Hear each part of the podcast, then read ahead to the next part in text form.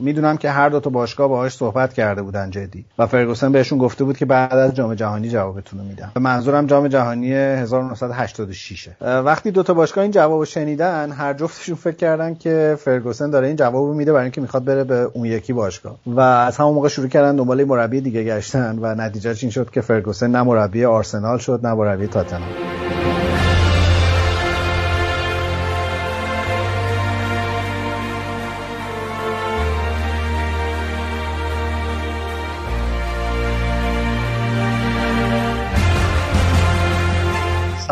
شما دارین به فوتبال تراپی گوش می‌کنید.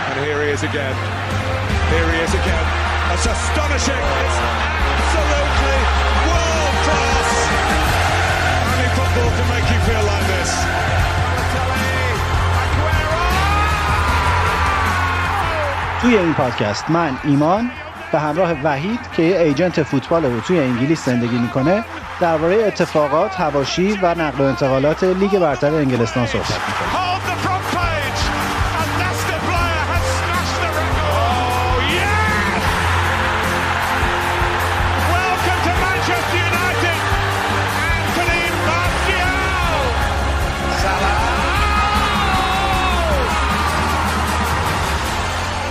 اسم پادکستمون رو گذاشتیم فوتبال تراپی چون معتقدیم که توی این روزهای عجیب و غریب یکی از معدود چیزهایی که حال آدم‌ها رو خوب نگه میداره گپ زدن درباره فوتباله.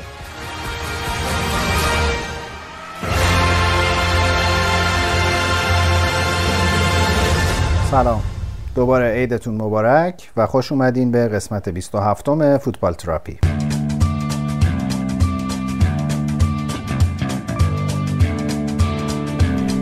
قسمت ما یه اپیزود ویژه است که به بهانه عید نوروز تهیهش کردیم و توش یه مهمان ویژه داریم. شاید اولین تصویری که من و همسن و سالای من از این چهره داریم مربوط بشه به جام جهانی 1998 فرانسه و بازی افتتاحیه جام. جایی که برزیل باید با اسکاتلند بازی می‌کرد. میهمان ویژه این قسمت ما جیمز کریگ برانه. مربی تیم ملی اسکاتلند در جام جهانی 98 فرانسه کسی که طولانی ترین مدت مربیگری در تیم ملی اسکاتلند رو داشته و یه جورایی پر افتخارترین مربی تیم ملی اسکاتلند به حساب میاد با کرگ بران درباره اسکاتلند، فوتبال خاصش، رنجرز، باشگاه محبوبش و اوضاع و احوال این روزهای لیگ انگلیس و مقایسش با لیگ اسکاتلند حرف زدیم. اصل مصاحبه به زبان انگلیسی رو هم جداگونه منتشر می‌کنیم برای کسایی که دوست دارن نسخه اصلی رو بشنون. مصاحبه جالب و بامزه شده به خصوص که بران 80 ساله حسابی از خاطرات گذشتهش توی اسکاتلند و از خاطرات مشترکش با الکس فرگوسن گفته. مصاحبه کرگ براون رو بشنوین. امیدوارم که خوشتون بیاد و امیدوارم اگر خوشتون اومد و حالتون رو خوب کرد اون رو به دوستانتون هم معرفی بکنید ممنونم که ما رو میشنوین. قسمت 27 در نوروز 1400 تقدیم به شما.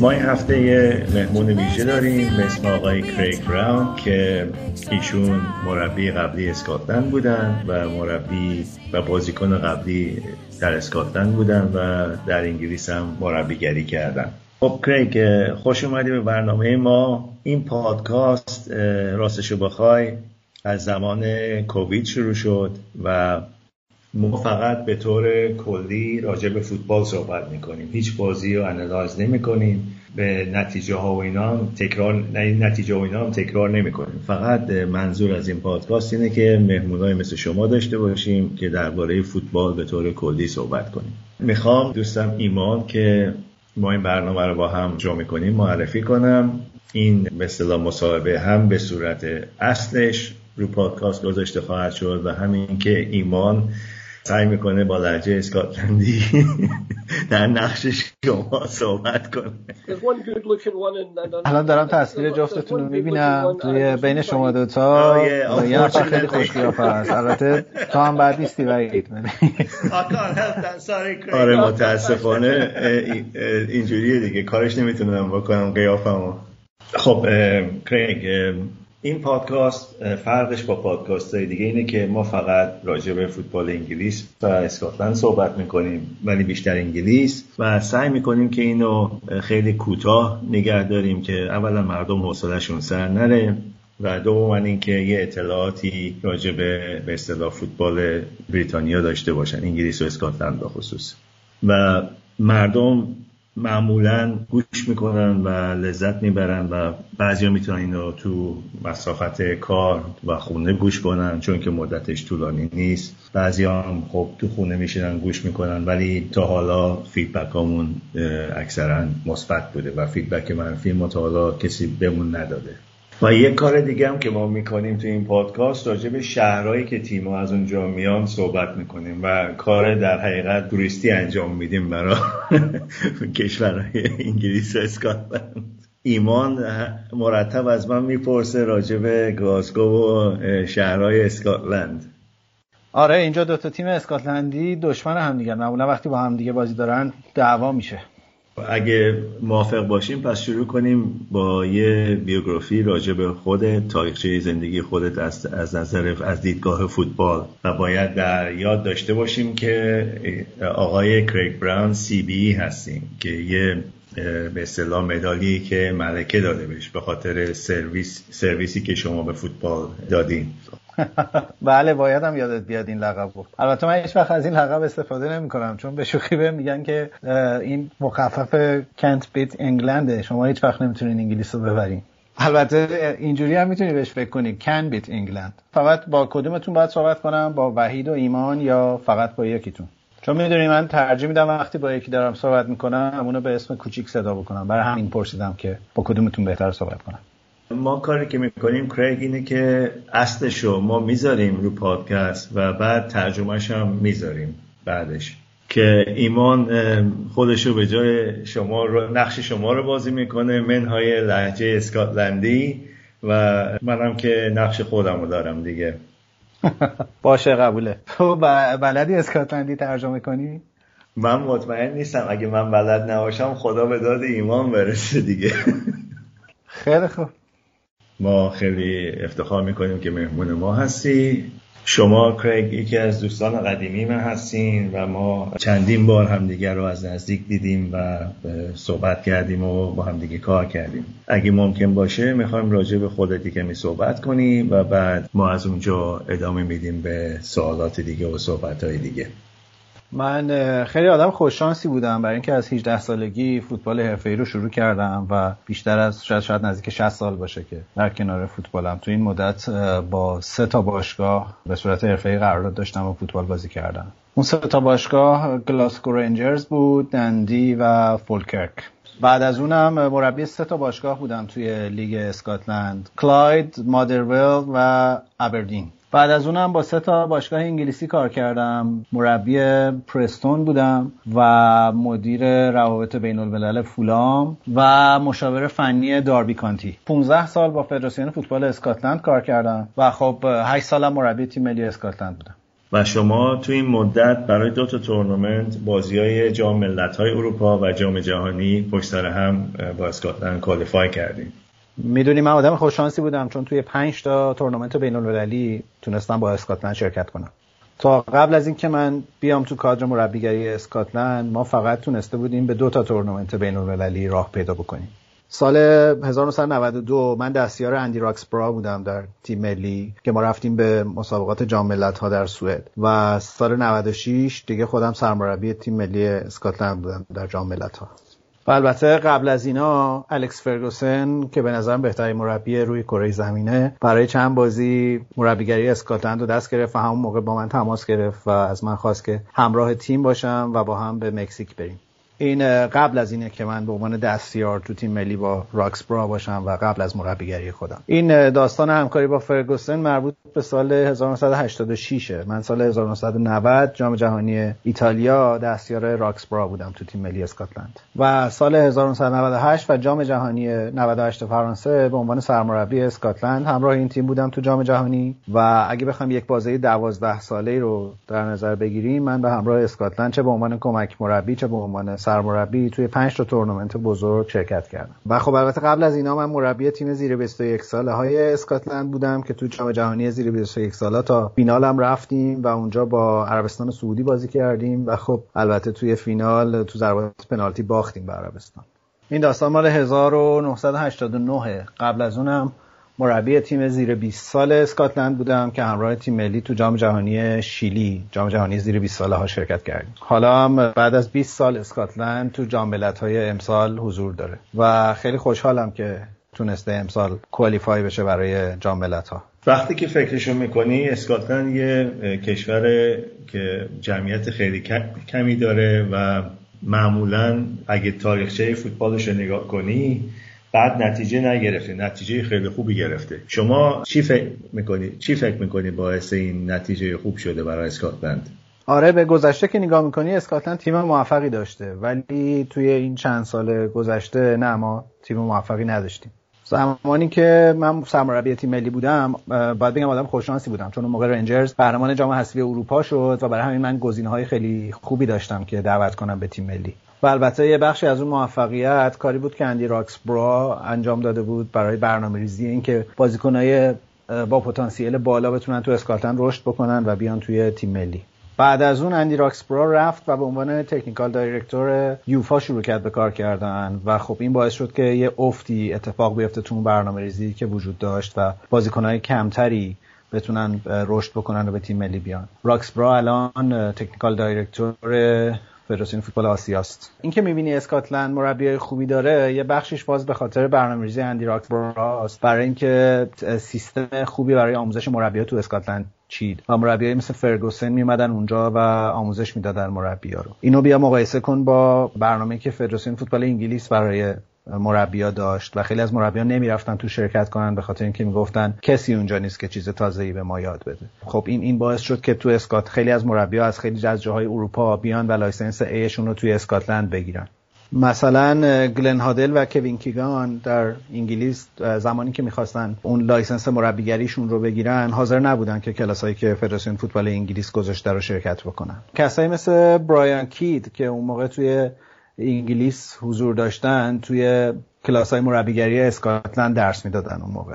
و یکی دیگه از انگلیسی هایی که اون موقع خارج از انگلیس کار می‌کرد و مربی خیلی معروفی بود روی هاجسون میومد و در کلاس های مربیگری اسکاتلند تدریس می‌کرد. یکی دیگه از این آدمای معروفی که اون موقع مربی سرشناسی بودن جوزف بنگلاش بود که میومد در اسکاتلند تدریس می‌کرد. بنابراین وقتی شما مربی های خوبی داشته باشی خود به خود بعد از این مدتی های خوبی هم خواهی داشت. چون این مربی ها می‌تونن های خوبی رو تربیت بکنن و تحویل تیم ملی اسکاتلند بدن. اما این چند سال با ورود بازیکنهای خارجی زیاد دیگه اون سرمایه گذاری که روی بازیکنهای اسکاتلندی می‌شد تو اسکاتلند اتفاق نمیفته شما مثلا نگاه کنید به بازی هفته پیش سلتیک و رنجرز و می‌بینیم که تو تیم رنجرز فقط یه بازیکن اسکاتلندی بازی می‌کرد. اونم گلرشون بود. و خب شما حساب کنید که رنجرز بهترین تیم اسکاتلنده و وقتی رنجرز همچین وضعی داره آدم کم ناامید میشه از اینکه بخواد شاهد رشد بازیکنهای اسکاتلندی باشه. من وقتی داشتم دربی رو نگاه می‌کردم انگار که یه تیم خارجی داره با سلتیک بازی می‌کنه نه یه تیم اسکاتلندی. جوابم طولانی شد نه؟ فکر کنم یکم زیادی راجع به این موضوع حرف زدم. اگه شما برگردین به دوران پیش بازار اسکاتلند یه بازاری بود که بازیکن تولید می‌کرد و باشگاه های معروف انگلیسی این بازیکن ها رو میخریدن مثل جو جوردن، گوردن مکوین و کنی داگلیش. اینا از موفق ترین مربیان می‌شدن تو انگلیس. و ناگفته نماند کسی مثل گریم سونس که یکی از به اصطلاح سختترین بازیکنهای هافبک های انگلیس بود اون زمان. آره ولی سونس از 15 سالگی اومده بود انگلیس. و یادمون نره دیو مکایر و بلی برمنر هم از اسکاتلند اومدن انگلیس. وقتی که بازیکنهای اسکاتلندی رو می‌دیدن تو انگلیس که چطور بازی می‌کنن علاقمند می‌شدن که اینا رو جذب کنن. و برای کنی داگلیش فقط 300 هزار پوند پول دادن. خب این که خرید به اصطلاح قرن بود که. آره. ولی متاسفانه این روزا خیلی کم می‌بینی که بازیکنهای تیمای انگلیسی بازیکنهای اسکاتلندی بخرن. آیا شما فکر می‌کنید اون دورانی که رنجرز به اصطلاح از لیگ تقریبا اخراج شد و مجبور شد از به اصطلاح پایه شروع کنه به بالا اومدن باعث این شد که لیگ اسکاتلند ضعیفتر بشه. بله مطمئنا. برای اینکه نبود رنجرز تو لیگ باعث شد که استقبال کمتری بشه. پولی که تماشاچی ها بابت بلیت میدن کمتر بشه. حق پخش پایین بیاد و شرکت های تبلیغاتی که می اومدن برای دادن تبلیغ کمتر بشن. چون اولا دیگه لیگ جذابیتی نداشت و سلتیک با فاصله از بقیه تیم‌ها بهتر بود. ولی خب الان رنجرز برگشته به سطح اول رقابت ها امسال هم قهرمان شده و اگه اسکاتلند می‌خواد که لیگ آبرومند و مهمی داشته باشه و استقبال بیشتری ازش بشه باید که رقابت رو حفظ بکنه در سطح تیمای بالاش. ایبرنین و هارتس جفتشون تیمای شهر ادینبرو و هارتس الان لیگ دسته پایینتر بازی می‌کنه. و خب نزدیکترین رقیب سلتیک و رنجرز تیم سابق خودمه ابردین وقتی که سر الکس فرگوسن مربی ابردین بود اینا مرتب از سلتیک و رنجرز می بردن آره خب اینا قهرمان کاپ کاپ شدن اون زمان تو اروپا و مقام خیلی بزرگی بود برای ابردین اون موقع برنده Winners' Cup با برنده European Cup هم مسابقه می‌دادن و ابردین حتی اون مسابقه هم برد. آره اون کاری که الکس فرگسون با ابردین کرد تو دنیا تقریبا یه معجزه شناخته شد و این کار منو یاد کاری میندازه که براین کلاف با ناتینگهام فارست کرد که از لیگ پایینتر لیگ دست دو آوردشون دست یک انگلیس و همون سال قهرمان لیگ شدن و دو تا کاپ اروپایی و پشت سر هم برد. و این تیم ابدین دقیقا مثل اون تیم ناتینگهام فارست بود که هیچ بازیکن ستاره ای نداشت ولی تیم بودن با هم دیگه. من توی کلاس های مربیگری زیادی درس دادم و خیلی از بازیکنهای سابقی که زیر دست فرگوسن توی ابردین بازی می‌کردن یا زیر دست بران کلاو بازی می‌کردن رو توی این کلاس ها دیدم و خیلی هاشون رو از نزدیک می‌شناسم و فکر می‌کنم یه دلیل اصلی که اینا تونستن به یه همچین موفقیت هایی برسن نظم خیلی بالایی بود که تو اون باشگاه ها زمان مربیگری این مربی ها وجود داشت. مثلا شما توی ابردین حق نداشتین که پیرنتون رو از شلوارتون بیرون بذارین موقع بازی کردن. و باید حتما کفشای سفید میپوشیدین و بعد از هر تمرین یا بازی باید کفشا رو میشستین تا کاملا سفید بودنشون به چشم بیاد توی بازی. یه خاطره که می‌تونم درباره بران کلاو بگم اینه که بازیکنی بود که برای بران کلاو بازی می‌کرد به اسم تری ویلسون. هافک هم بود. من یه بار ازش پرسیدم که تو کجای وسط زمین بازی می‌کنی و اون گفت که من نمی‌دونم. من گفتم چی؟ نمی‌دونی کجا بازی می‌کنی؟ گفت آره نمی‌دونم چون تو تیم ما یه بازیکنی هست به اسم نیل وب که بازیکن آزاده و می‌تونه هر جای زمین بره و بران کلاو به من گفته که تو زمین نگاه کن هر جایی که نیل نبود تو باید بری اونجا رو پر کنی. و یه چیز دیگه هم که بران کلاف خیلی به بازیکناش یاد می‌داد این بود که وقتی اوت پرتاب می‌کنی یا توپو باید برای بازیکن بندازی یا برای جایی که بازیکن باید اونجا باشه. حالا فرق این دوتا چیه؟ وقتی تو توپو برای بازیکن پرتاب می‌کنی توپ نباید به چمن برسه. برای اینکه چمن ممکنه خیس باشه یا هزار تا اتفاق براش بیفته وقتی به زمین می‌خوره. باید حتما توپ رو جوری بندازی که بازیکن بتونه با پاش کنترل کنه یا با بقیه اعضای بدنش. ولی وقتی که توپو میندازی جایی که بازیکن باید بره باید طوری این کارو بکنی که اون بازیکن بفهمه که توپ تو فضای خالی انداخته شده که اون باید به سمتش حرکت کنه. اینا مثل یه تیکه جواهر میمونه. وقتی که یاد می‌گیری از مربیای دیگه که چطور بهت کمک می‌کنن که دانش مربیگری تو افزایش بدی. و مثلا یکی از چیزهایی که الکس فرگوسن خیلی روش تاکید داشت این بود که پاس نباید اونجا که میشه در عرض باشه. اون خیلی جدی معتقد بود که پاس یا باید رو به جلو باشه یا رو به عقب و ایدش این بود که اگه پاس در عرض بدین و توپ لو بره شما در موقعیت خیلی خطرناکی قرار می‌گیرین و گل می‌خورین. یه دیسیپلین دیگه ای هم که فرگوسن خیلی داشت تو تیماش این بود که هیچ بازیکنی حق نداره با داور بحث کنه و باید بازیکن‌ها سرشون رو بندازن پایین و بازی خودشون رو بکنن و کاری به کار داور نداشته باشن. اینا نکته هایی که شما فقط می‌تونی بهش دسترسی داشته باشی اگه تو محیط مربیگری و محیط باشگاهی هستی. آره ولی من از همه بازیکنایی که میان توی تیم ملی هم راجع به هایی که مربیاشون بهشون تو باشگاه ها می‌کنن سوال میپرسیدم و فکر می‌کردم این کار خیلی به معلوماتم توی مربیگری کمک می‌کنه. من یه بازیکنی داشتم به اسم پل لامبرت که اون موقع توی دورتموند بازی می‌کرد زمانی که هیتفیلد مربی دورتموند بود. اونا اون موقع قهرمان جام باشگاه اروپا شدن. من پول لامبرت خوب می‌شناسم و با هم دیگه کار کردیم موقعی که تو انگلیس مربی بود. آره یکی از سوالایی که من از پول لامبرت میپرسیدم وقتی میمد توی تمرین تیم ملی این بود که توی سیستم 352 هیتسفیلد اونا zonal marking می‌کنن یا man-to-man marking؟ و لامبرت می‌گفت که توی لیگ آلمان خیلی دیسیپلین تیم بالاست و ما همیشه man-to-man بازی می‌کنیم. ولی خب اون موقع متاسفانه تو اسکاتلند بازیکنان این دیسیپلین رو نداشتن و من اگه 3 5 2 بازی می‌کردم مجبور بودم که از سیستم zonal marking استفاده بکنم. می‌دونی توی سیستم man-to-man marking اگه حتی یه بازیکن درست کارش رو انجام نده سیستم به هم میریزه و شما دچار مشکل میشین.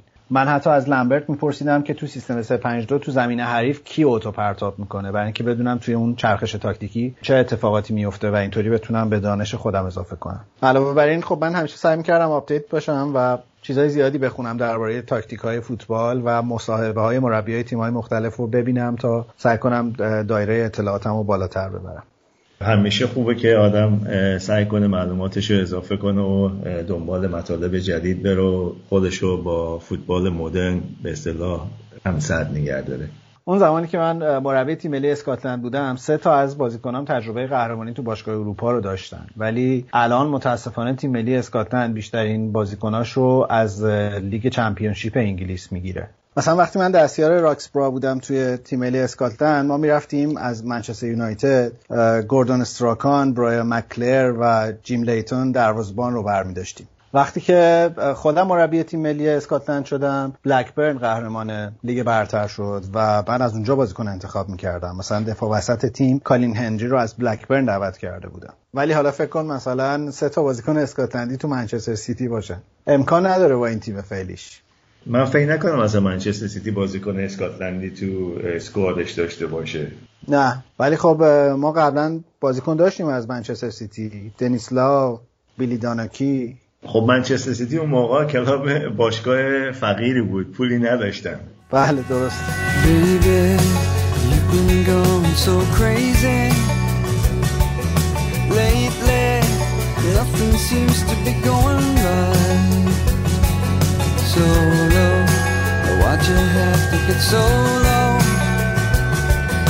You're so, you've been waiting in the sun too long. If you sing, sing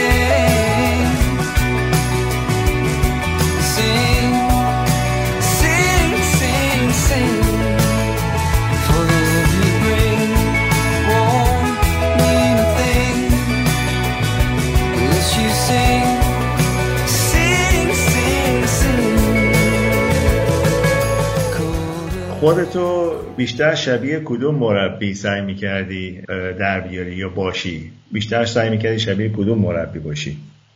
ببین من هیچ وقت سعی نکردم شبیه مربی خاصی باشم ولی همیشه دلم می‌خواست بتونم مثل باب شنکلی مربی سابق خودم که برادر بیل شنکلی لیورپول بود رفتار کنم.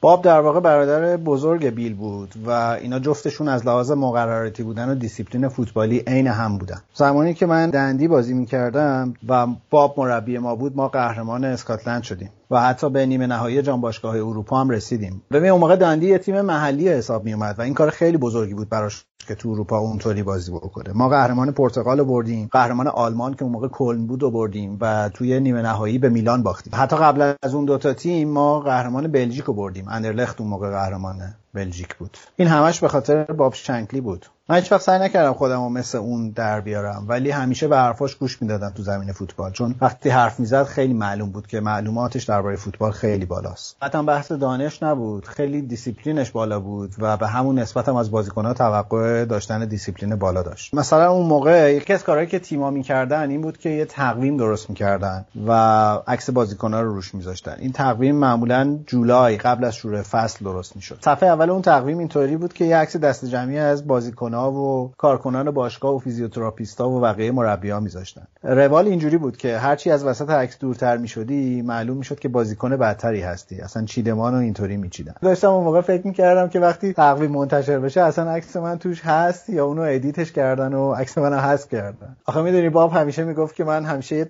قیچی آماده دارم قبل از اینکه تقویم چاپ بشه. این عکس تقویم رو توی جولای می‌گرفتن ولی تقویم توی ژانویه منتشر می‌شد. تا اون موقع خیلی از بازیکنان اصلا رفته بودن از باشگاه. باب شنکلی هم از اون مربیایی بود که اصرار داشت بند کفشت باید حتما سفید باشه و بعد از بازی ما مجبور بودیم که بند کفشمون رو باز کنیم کفش رو بشوریم و بندا رو بندازیم تو آب جوش تا رنگ سفیدش برگرده. چون مطمئن بودیم که اگه بند کفشمون سفید نباشه بازی بعد بازی نخواهیم کرد. بیل شنکلی تو لیورپول هم همین شکلی بود برادر باب. اون هم اونجا بازیکن‌ها وقتی تو زمستون میومدن سر تمرین و هوا خیلی سرد بود. وقتی با گرم کن می اومدن می‌گفت که گرم کن رو در بیارین و باید با شورت ورزشی بازی کنین. ایدهش این بود که مگه تو مسابقه فوتبال با گرم کن بازی می‌کنین که حالا تو تمرین می‌خواین با گرم کن باشین؟ اون موقع فوتبالیست‌ها مرد بودن مردای گردن کلفت. چون خیلی از این بلاها سر خودم اومده بود زمانی که بازی می‌کردم. منم از خیلیاش استفاده می‌کردم وقتی که مربی شدم. شما فکر می‌کنی اگه الان سلتیک و رنجرز تو لیگ برتر انگلیس بودن جاهاشون تو جدول کجا بود؟ top 6 به نظرم تو شیشتای اول بودن و اگه دو سه سال پشت سر هم تو لیگ بازی می‌کردن احتمالا توی چهارتا هم می‌تونستن بیان. دلیلم هم اینه که اینا الان توی این تیما الان توی لیگ اسکاتلند سالی 3 میلیون پوند می‌گیرن. در حالی که توی انگلیس تیما بالای 140 50 میلیون پوند می‌گیرن. و فکر کنین یه تیمی مثل رنجرز با تماشاچیایی که داره اگه تو لیگ انگلیس بازی بکنه حتما می‌تونه درآمد خیلی بالایی داشته باشه. زمانی که ما تو دربی بازی می‌کردیم هم یه همچین وضعیتی بود. وقتی ما از Championship اومدیم تو لیگ برتر من دیدم که مدیر باشگاه داره همجور گریه می‌کنه. بهش گفتم که چرا داری گریه می‌کنی؟ گفت ببین ما الان اومدیم توی لیگ برتر و 50 میلیون الان پول گرفتیم. و حتی اگه بریم توی دسته پایینتر 3 تا 11 میلیون دیگه می‌گیریم و این خیلی برای باشگاه خوبه. در واقع گریه خوشحالی بود. حالا فکر کنم مدیر باشگاه دربی کانتی خیلی خودش آدم پولداری بود ولی داشت از خوشحالی گریه می‌کرد و باورم نمیشه همینجوری دارن به ما 5 میلیون پول میدن. بعد داشت با خودش حساب می‌کرد که حتی اگه ما آخر لیگ هم تموم بکنیم 30 میلیون اونجا می‌گیریم و 3 تا 11 میلیون هم وقتی رفتیم لیگ پایینتر می‌گیریم. و کلی خوشحال بود بابت این موضوع. من فکر کنم خوشحالیش برای این بود که این پول چجوری خرج کنه خودش. شما همین الان اگر بری به دسته پایینتر مثلا شفیلد الان اگه سقوط کنه دسته پایینتر نزدیک 110 میلیون پول می‌گیره و برای سه سال آینده هم از Premier League یه پولی می‌گیره. حالا شما بیا مقایسه کن با سلتیک و رنجرز. اونا قهرمان لیگ اسکاتلند میشن و 3 میلیون می‌گیرن. و تیم آخر Premier League 110 میلیون می‌گیره. می‌تونین تصور کنین که امکاناتی که باشگاه Premier League دارن چقدر متفاوت می‌تونه باشه با مثلا قهرمان اسکاتلند؟ و مطمئن باشین اگه اون پولی که باشگاه Premier League ی می‌گیرن باشگاهی مثل مثلا ابردین رنجرز و سلتیک می‌رسید اونا حتما می‌تونستن خودشون رو نشون بدن و حتی توی اروپا مقام کسب کنن. طبیعتا با اون پولی که از پرمیر لیگ می‌گیرن می‌تونستن خیلی بازیکنهای بهتری رو بگیرن و حقوقای بیشتری بدن و برای همین بازیکنهای بهتری از اروپا میومدن توی تیم اسکاتلندی بازی می‌کردن. ولی الان اونا حقوقای خیلی کمی میدن در مقایسه با انگلیس و برای همین بیشتر بازیکنهای اروپای شرقی هم که میان توی اسکاتلند بازی می‌کنن. و خب به خاطر این وضعیت من ناراحتم برای تیمای خوب اسکاتلندی مثل رنجرز و سلتیک و ابردین من فکر کنم ایمان می‌خواد یه سوالی بکنه. دستش رو برده بالا. سوالش این بود که اگه شما گفتی که اگه رنجرز و سلتیک تو لیگ برتر بودن اینا جز شیشتای اول می‌شدن. آره ایمان اونا بالاتر از آرسنال تموم می‌کردن.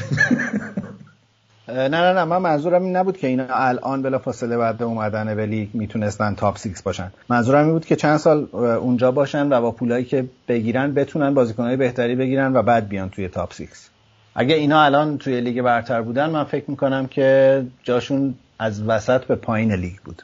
چون که فکر کنم از لحاظ فنی اینا الان کم میارن جلو تیمای لیگ برتری. حتی با, با عملکرد نسبتا خوب رنجرز توی لیگ اروپا. خب من البته که طرفدار تیمای اسکاتلندی‌ام ولی فکر می‌کنم اگر اینا میومدن توی لیگ برتر و می‌تونستن توی لیگ بمونن شاید یه زمانی مثل نتیجه که لستر گرفت می‌تونستن حتی لیگ رو ببرن. من دوباره زیادی حرف زدم راجع به این موضوع و نمی‌دونم اصلا جواب سوال ایمان رو دادم یا نه. ایمان؟ ایمان می‌خواد بدونه که آیا شما فکر می‌کنید اینا بالاتر از آرسنال تموم می‌کنن یا نه. جواب این جواب می‌خواد. من زیاد می‌رفتم به باشگاه آرسنال چون که چارلی نیکولاس که اسکاتلندی بود اون موقع توی آرسنال بازی می‌کرد و خب جورج گراهام هم که اسکاتلندی بود مربی آرسنال بود و خیلی خوب پذیرایی می‌کردن از آدم وقتی می‌رفتیم اونجا. یادمه که خیلی ساندویچ های خوبی داشتن و سوپ های خیلی خوشمزه می‌دادن بین دو نیمه. ولی حالا از شوخی که بگذری من خیلی دوست داشتم که بازی چارلی نیکولاس رو با من بازیکن ببینم. من هم اتاقی وقتی می‌رفتیم توی سفر بعدها رفت آرسنال و دفاع وسط آرسنال بود. فکر کنم برای 60 هزار پوند خریدنش. البته احتمالا شما یادتون نمیاد به سن شماها نمی‌خوره. ولی اون همیشه تعریف می‌کرد از اینکه چقدر به بازیکنها می‌رسن توی باشگاه آرسنال و خب خودمون هر وقت می‌رفتیم خیلی مهمان نوازی ویژه‌ای داشتن. معلومه که ایمان طرفدار آرسناله و به قول انگلیسی ها گونرز حساب میشه. و بگم که من یه جای مخصوصی برای طرفدار آرسنال تو قلب خودم دارم.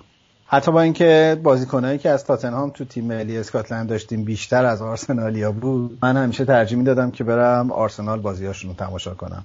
آره کریگ ایمان طرفدار آرسنال. این به خاطر جریمه این گناهایی که تو این دنیا کرده و طرفداری آرسنال رو بکنه. اسکاتلند یه مربی خیلی معروف داشت جاکستین که مربی سلتیک بود و البته چندین ساله که درگذشته. و این مربی به لیدز رفت و مدت کوتاهی تو لیدز بود. خودش مربی سلتیک بود تو اسکاتلند و طرفدار پروپاقرص سلتیک بود جاک استین. جاک استین اومد منچستر سیتی من فکر کنم. نه نه اشتباه می‌کنی. بیلی مکنیل بیلی مکنیل بود که اومد منچستر سیتی. جاک استین رفت لیدز. آیا فکر می‌کنی جاک استین می‌خواست یه تیم مثل سلتیک از لیدز درست کنه یا نه؟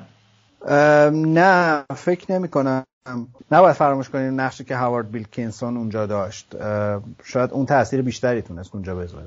لید سال 92 قهرمان لیگ انگلیس شد و جاکستین خیلی قبل از اون اونجا بود و فکر کنم خودش هم اگه تو این دنیا بود نمی‌خواست که این موفقیت رو به اسم خودش ثبت کنه. یکی از مربیایی که از اسکاتلند رفت انگلیس بیلی مکنیل بود که رفت مربی سیتی شد و بعد از این مدتی هم مربی ویلا. منم خیلی خوشحالم از اینکه تو تیم زیر 18 ساله های اسکاتلند تونستم باش هم بازی باشم. و خب سال بعدش هم با یک کسی هم بازی شدم تو تیم زیر 18 ساله ها که بعدا همونطور که گفتم تبدیل شد به بهترین مربی دنیا الکس فرگوسن. این دو تا اسمی که آوردم جفتشون قهرمان جام باشگاه اروپا شدن. مکنیل به عنوان بازیکن و خب فرگوسن هم که دو بار به عنوان مربی این جامو برده. یکی از افتخارات من اینه که وقتی همبازی بیلی مکنیل بودم ما تونستیم سه هیچ تیم ملی انگلیس رو ببریم تو تیم زیر 18 ساله ها اما خب سال بعدش که با فرگوسن توی اون تیم بازی می‌کردم ما 4 به انگلیس باختیم. چرا فکر می‌کنی سر الکس هیچ وقت نخواست مربی تیم ملی اسکاتلند بشه و به غیر از اون مدت کوتاهی که مربی تیم ملی اسکاتلند بود. بعد از اون دوره موقتی به فرگوسن پیشنهاد مربیگری تیم ملی رو دادن ولی اون نخواست که قبول بکنه چون براش مهم بود که بتونه هر روز با بازیکن‌ها کار بکنه و توی تیم ملی این امکان وجود نداشت. دلیل دیگه هم اینه که به نظرم فرگوسن از کار زیاد لذت می‌بره و اصلا دوست نداره که وقت آزاد زیادی داشته باشه. و جالبه همون موقعی که کار مربیگری تیم ملی رو قبول نکرد آرسنال و تاتنهام بهش پیشنهاد مربیگری دادن. اینا رو می‌دونم چون فرگوسن دوست صمیمیمه و می‌دونم که هر دو تا باشگاه باهاش صحبت کرده بودن جدی. و فرگوسن بهشون گفته بود که بعد از جام جهانی جوابتون رو میدم. به منظورم جام جهانی 1986 وقتی دو تا باشگاه این جوابو شنیدن هر جفتشون فکر کردن که فرگوسن داره این جوابو میده برای اینکه می‌خواد بره به اون یکی باشگاه. و از همون موقع شروع کردن دنبال مربی دیگه گشتن و نتیجهش این شد که فرگوسن نه مربی آرسنال شد نه مربی تاتنهام. الان درست یادم نمیاد که مربیای تاتنهام و آرسنال کیا شدن اون موقع. ولی می‌دونم که خوب یادمه که فرگوسن بعد از جام جهانی بیکار بود و برای همین برگشت به ابردین. اون موقع یونایتد تیم خوبی نداشت. ولی یه مدت بعد گوردون استراکان فرگوسن رو به تیم منچستر یونایتد معرفی کرد. اون موقع استراکان با مارتین ادواردز که رئیس باشگاه یونایتد بود صحبت کرد و ادواردز هم مستقیما با فرگوسن وارد مذاکره شد و همین باعث شد که فرگوسن کار مربیگری یونایتد رو دست بگیره.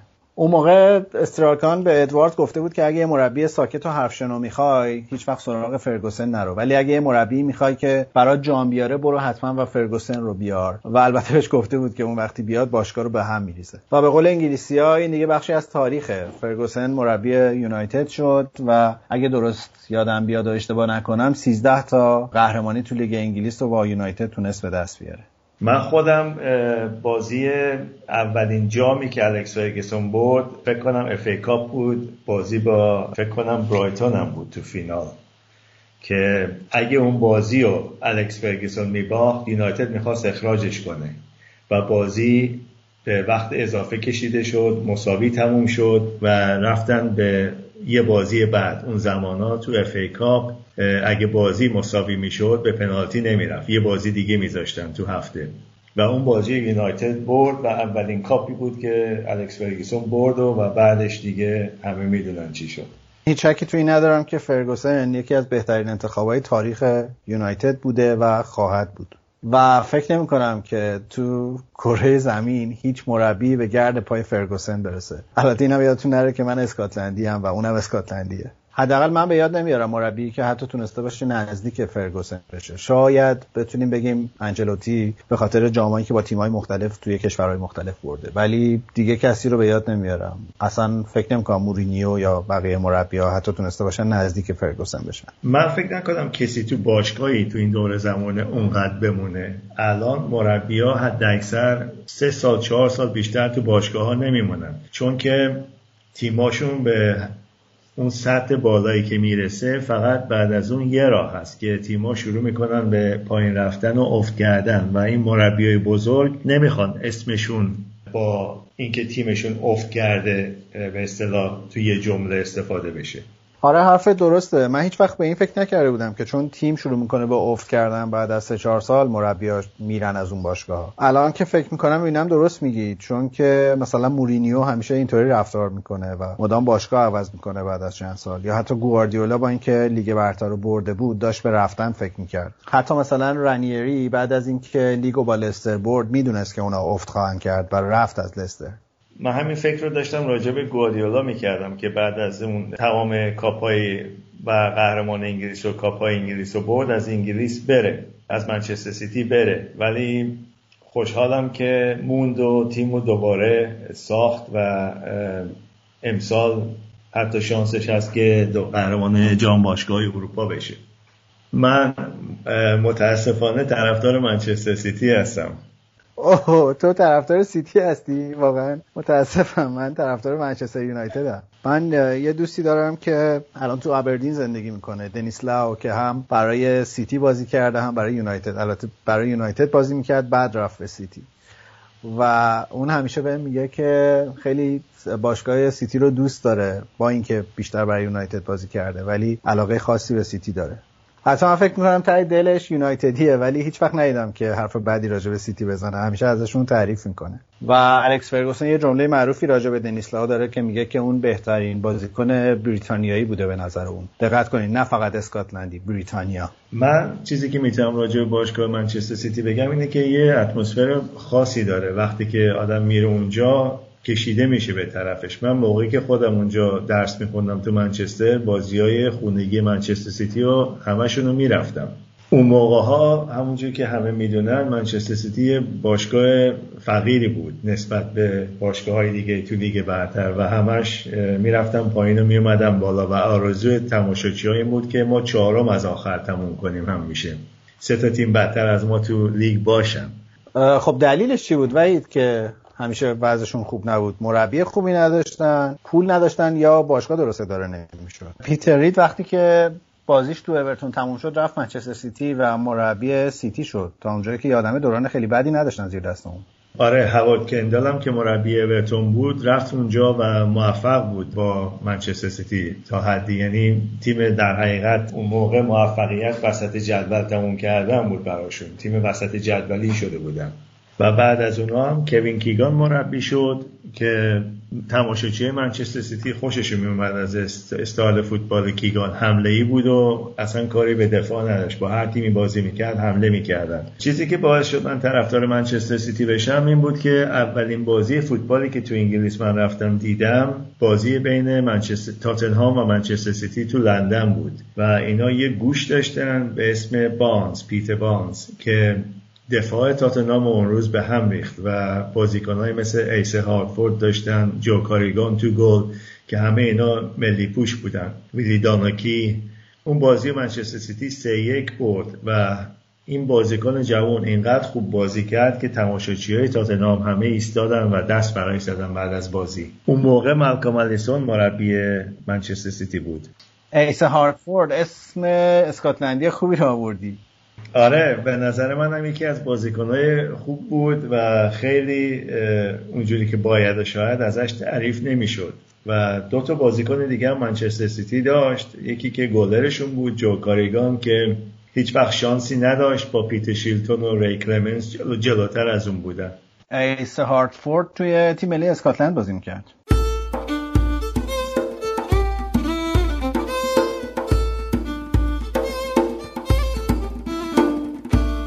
منو دعوت کردین و اجازه دادین که تو برنامهتون باشم. به من خیلی خوش گذشت.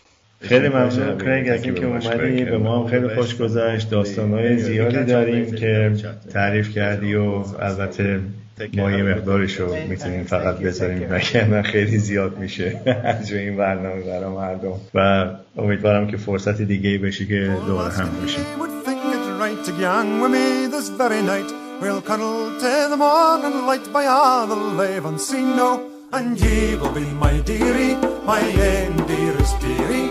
It's ye will be my dearie. Can ye meet me at Gino?